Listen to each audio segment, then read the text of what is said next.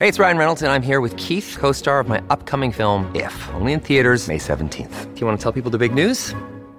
All right, I'll do it. Sign up now and you'll get unlimited for $15 a month in six months of Paramount Plus Essential Plan on us. Mintmobile.com slash switch. Upfront payment of $45 equivalent to $15 per month. Unlimited over 40 gigabytes per month. Face lower speeds. Videos at 480p. Active Mint customers by 531.24 get six months of Paramount Plus Essential Plan. Auto renews after six months. Offer ends May 31st, 2024. Separate Paramount Plus registration required. Terms and conditions apply if rated PG. Palmerbet on the edge of the box. Oh, it's a straight up screamer! Download our app today and enjoy straight up screamers this FIFA World Cup with great odds, great promos, and same game multi at Palmerbet. Gamble responsibly. For gamblers' help, call 1 800 858 858. Sorry about the noise. My neighbour's sanding his deck. My motto don't work on your deck, play on it. Life's good with a Trex deck, low maintenance with a 25 year residential warranty. Trex, the world's number one decking brand. The panel. Panel this morning consists of uh, SENZ's very own Sam Hewitt and Sky Sports' very own Ross Karl. Good morning to you both. Ross, uh, I'm going to start with you. Uh, looks like uh, just not the world closing in on Russia, the world of sport is closing in on Russia as well, which is well and truly warranted. Uh, morning, Smithy. Yeah, it is. It is. It's absolutely relatively warranted. Maybe from my point of view, a little late. I feel like Russia has become so intrinsic in the sponsorship of major sport, especially through Europe. People have been willing to take the blood money from these ginormous oligarchs in order to run their businesses, and sport needs money to get by.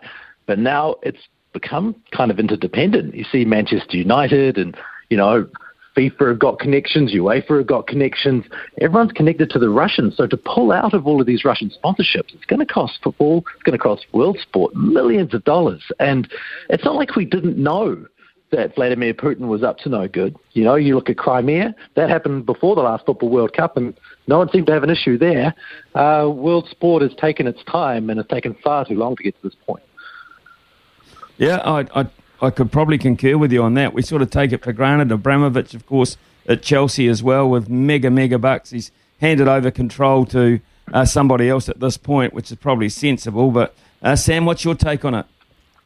Well, I think um, I'm not a big Abramovich fan, uh, even though I've supported Chelsea for many years, uh, Smithy, and I think uh, he's probably just trying to get his hands clean there because uh, give it off to somebody else while this all goes down, and then when it blows over, he'll probably take the reins back. I. Um, I sort of I agree with Ross that you know that we've built up this um, or sport has built up this um, this sort of culture or this blind eye to just taking the money and, and not worrying about what's going on politically or behind the scenes. But, you know, there's a lot of athletes out there who have been vocal Putin supporters. And I think those athletes um, should in a way, um, die on the sword. Um, and I know you spoke about with uh, Logan yesterday, um, Alex Ovechkin in the NHL, who uh, who has been a bit of a Putin fan, and you know these actors out there that are Putin fans, and um, yeah, I, th- I think um, by all means, Smithy, they should be barred from sport if if they're supporting a regime that is uh, you know happy to invade other countries and start wars. Uh, Ross the Women's World Cup uh, starts uh, very shortly. In fact, Friday, New Zealand against the West Indies, uh, live on Sky Sport, of course, all the games. Uh, fantastic news um, for women's sport in this country. The start of a huge year it is a massive year, isn't it? Along with the Rugby World Cup, it's going to be some great watching, and it's really good to see events like these, which tend to, you know, capture a nation and will make a big, huge piece of momentum in behind uh, the women's sporting scene. You know, we really do need to get to a point where we see a lot more women's sport alongside men's sport on TV. I know Sky's got a lot of it, and we're pushing to to cover it as much as we can. But you know, it, it is still very much behind the eight ball after hundreds of years of tradition of men's professional sport. And uh, I think people are going to see, especially in the progress that's been made since the last Women's World Cup in 2017, the ability of the players has gone through the roof. The power hitting, the hitting arcs, the ability to play 360, the skill level's gone absolutely through the roof. Um, you look at the Big Bash and those leagues like that, the 100, have given lots of opportunities. And we're going to see, I suppose, especially the Australians who seem to be so bloody dominant, playing some incredible cricket in the coming weeks. Yeah, they were dominant going to the last one as well, Ross, and then uh, India tipped them over in a magnificent individual performance by uh, a, a, beautiful batter by the name of uh, Harmanpreet Kaur, who has uh, just found some form again for India on this tour. Stay with us, uh, fellas. Uh, we'll be back after the news with Emma with some more, uh, particularly on that Women's World Cup and some other issues too around sport in this country and the world. 10.30 here on SENZ. Big talk, big opinions, the panel. Me, yeah. Sam Hewitt from uh, SENZ fame and uh, Ross Karl from Sky Sport fame with us this morning as part of the panel. Sam, uh, we've got two Women's World Cups on our shores uh, this year. This is the first one, of course. Neither of them are which uh, I believe we're going to enter as favourites. So playing a little bit as underdogs and such. What are your expectations for the White Ferns? What? Yeah, good one, Smithy. Um, I I sort of agree with um, Simon Doull's comments. I think he was on your show where he said that you know the problem for the White Ferns at the moment is that our top order very good against average teams, but found out against uh, some of the better sides and you know, I think it's a bit of a, I don't know if you want to call it a golden era, but I like the names in that White Fern side when you, you know, Sophie, uh, Sophie Devine, Suzie Bates, Amelia Kerr. I mean, there's some great talent in there, and we may not see um, them again, you know, in, in a World Cup in New Zealand. So I'm looking forward to seeing them on home soil and seeing them playing. But, you know, whether or not we're going to even make a final, Smithy, I think things are really going to have to go away. I think, yeah, we, we, we, we do tend to struggle against the teams that are above us. Can we save the day today, Sam? Can we bet all day? Can I we? well, see, this is the thing, Smithy. Yesterday, you know, we, we were in this position where we were trying to, and Kiwis love doing this. We were trying to do all the calculations in our head, um, you know, of how long we'd have to bet for. Oh, we only lose a wicket by this. If we can get, if we can get through to dinner, if we get off, and we come back tomorrow, and we've only got you know three down, and uh, we always make these calculations. But in my mind, Smithy, it's just dead. I mean, we can't bet a full day with uh, with six wickets in hand. I, I just don't see anyone um, being able to stay the course. And we know what happens after with the Black Caps when they lose a couple of wickets. You know, guys just start going out cheaply, and that's exactly how I see it today. And I'm saying that as a very diehard Black Caps fan, Smithy. Unfortunately, um, the trend will continue. We cannot beat South Africa in a Test series. Sad. Depressing. Sad thoughts there from, yeah, depressing sort of thoughts there. Are depressing actually when you get yourself into such a good situation after that first test match. Uh, Ross, what, what are your instincts here? Uh, can we expect the unlikely? Can we expect a Danny Morrison, uh, Nathan Astle fight? Can we expect a Jeremy, a Jeremy Coney, Ewen Chatfield rearguard action? as I remember, that was Danny's last Test match, wasn't it? But look, I it don't. was. I don't think so. I don't really think so. Um, no, no. When you look at this wicket and what's happened over the last few days, the idea of holding on to, to five wickets, considering that we probably don't have the the waggiest tail apart from Neil Wagner, um, then yeah, look, I, I just can't see it happening. I presume it'll be over by tea. Uh, it's unfortunate that they've been so um, inconsistent at home with you know the the horrible loss of Bangladesh and the turnaround and the win over South Africa, then the absolute turnaround the other way. Um, it's a bit of a worry. Uh, this is interesting. This uh, news that just came through. Actually, Emma just read it out on the news there at uh, ten thirty that uh, they're using these games, these All Star type games, as, as punishment games. So Reece Walsh is only out for one game for the Warriors. Brandon Smith comes straight back in now into round one. Great news for the Warriors, but quite hollow punishment, isn't it, Ross? yeah, that's that's silly. Um, and you see this across all sorts of sports, don't you? Where people use club games and send All Blacks back to club games to play, and then suddenly they're out of a ban. You know, it's all a bit of a farce. It really needs to be a first-class game from whichever sport you're in. Um, you know, at part of the major competition. Uh, that's just ridiculous. Well, it's interesting too, Sam, for me because I don't even think the Warriors would have considered this had Latrell Mitchell not used it to get off uh, his charge as well. So I, I think this is a, a bit of a bonus for the Warriors.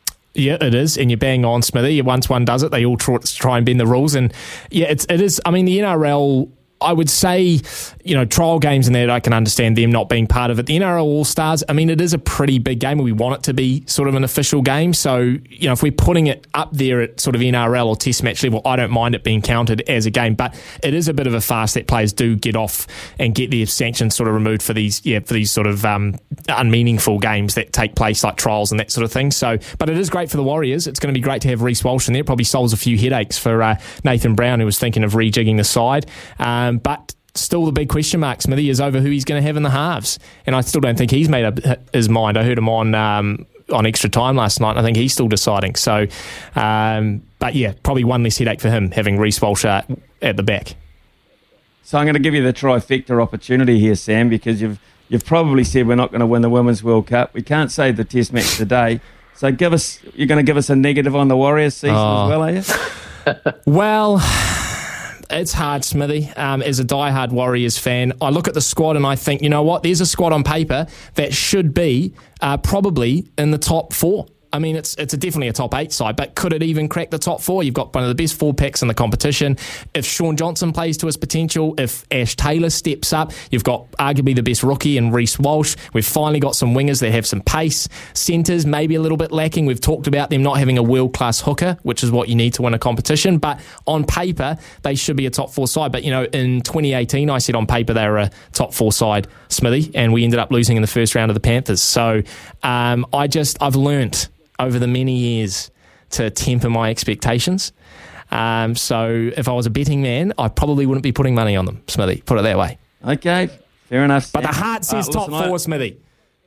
Yeah, the heart, your heart, it beats strong. Uh, I'm not, quite sure if that's a good thing or not. Uh, to be to be perfectly honest, uh, Ross, you will uh, you'll be fully across this. uh, And uh, one of our former leaders at uh, Sky, Mr. John Fellet, once told me that uh, when the Blues and Auckland are playing well and the Warriors are playing well, he rubs his hands together because that's great news for Sky Sport.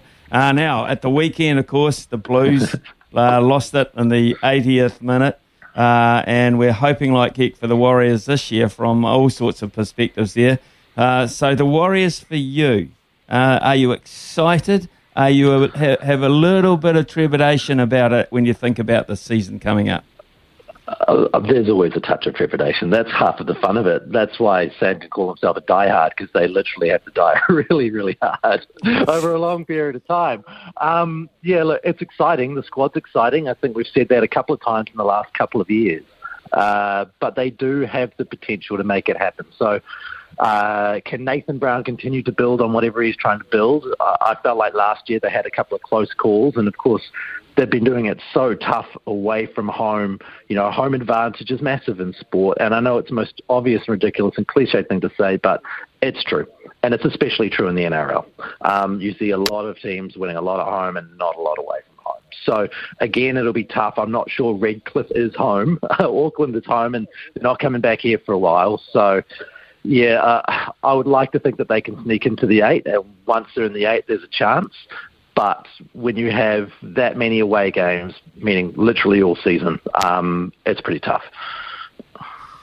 Right, Ross, I'll, give you this opportunity here. Um, you can't put Roger Tuivasa-Sheck in just yet, but uh, most influential players in the Blues uh, since its inception. We've been doing this actually uh, week after week by doing each franchise, and it's the Blues' turn this week. And we'd just like to Ross Karl's perspective on Blues players that he can remember being the most influential during the history of the franchise. Oh, look, I think you, Carlos is number one um, because he was there for all three titles and he was the linchpin for all three titles. So he has to be head and shoulders above the rest. Zinni and Fitzy were there for a few years, you know, made a big impact early on. Um, Jonah and Joeli were there for a few years and, and made big impacts early on. Um, but look, Carlos was there for a long time, and their success revolved around him. So, you know, it, has to be Carlos, and then maybe alongside you, you could have Zinni, um, you know, Joeli, uh, uh, even Rupeni. You know, when you think about players who've had a, a massive impact in the years they were there, um, yeah, it would be an interesting, interesting to see how they'd end up. But Carlos is a certainty. Okay, Sam, your turn.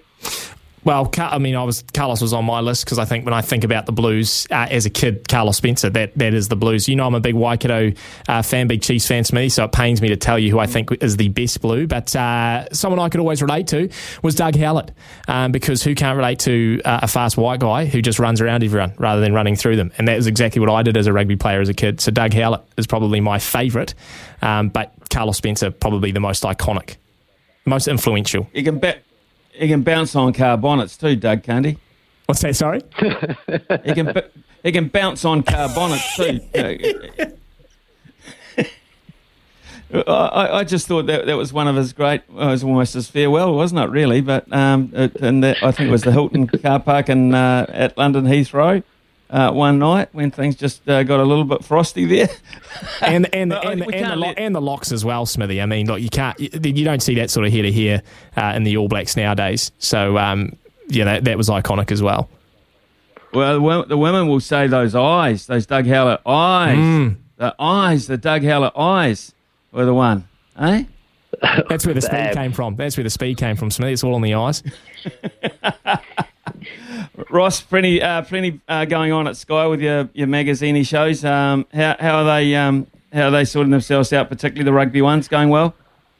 Yeah, going good. Uh, the breakdown made a shift to Sunday this week, so we can get ahead of the game and be the, the first people in with the uh, with the breakdown um, of the weekend's action on Sunday night um, from 7:30. So keep an eye out for that each Sunday night. You can get your your rugby fix on what went on with you know uh, Jeff, J.K. Mills. Kirsty. Um, we're starting a new show actually that I'm quite excited about. Speaking of the Warriors, um, in a couple of weeks' time on Wednesday night before the first Warriors game, and that's called Once a Warrior with Monty Beetham. Um, so Monty obviously is pretty well connected around the Warriors, and he's got a Rolodex that can get a hold of pretty much anyone who's played for the club. So what we're doing is we're spending half an hour with a former club icon, getting into some yarns about things that happened in the dressing room, stories you didn't know uh, about what went on um, in the Warriors in their day, and then also some analysis of what's happening right now with the Warriors in the NRL. So our first month has got Ruben Wiki, Awen Guttenbeil, Mark Tookey, and Simon Mannering,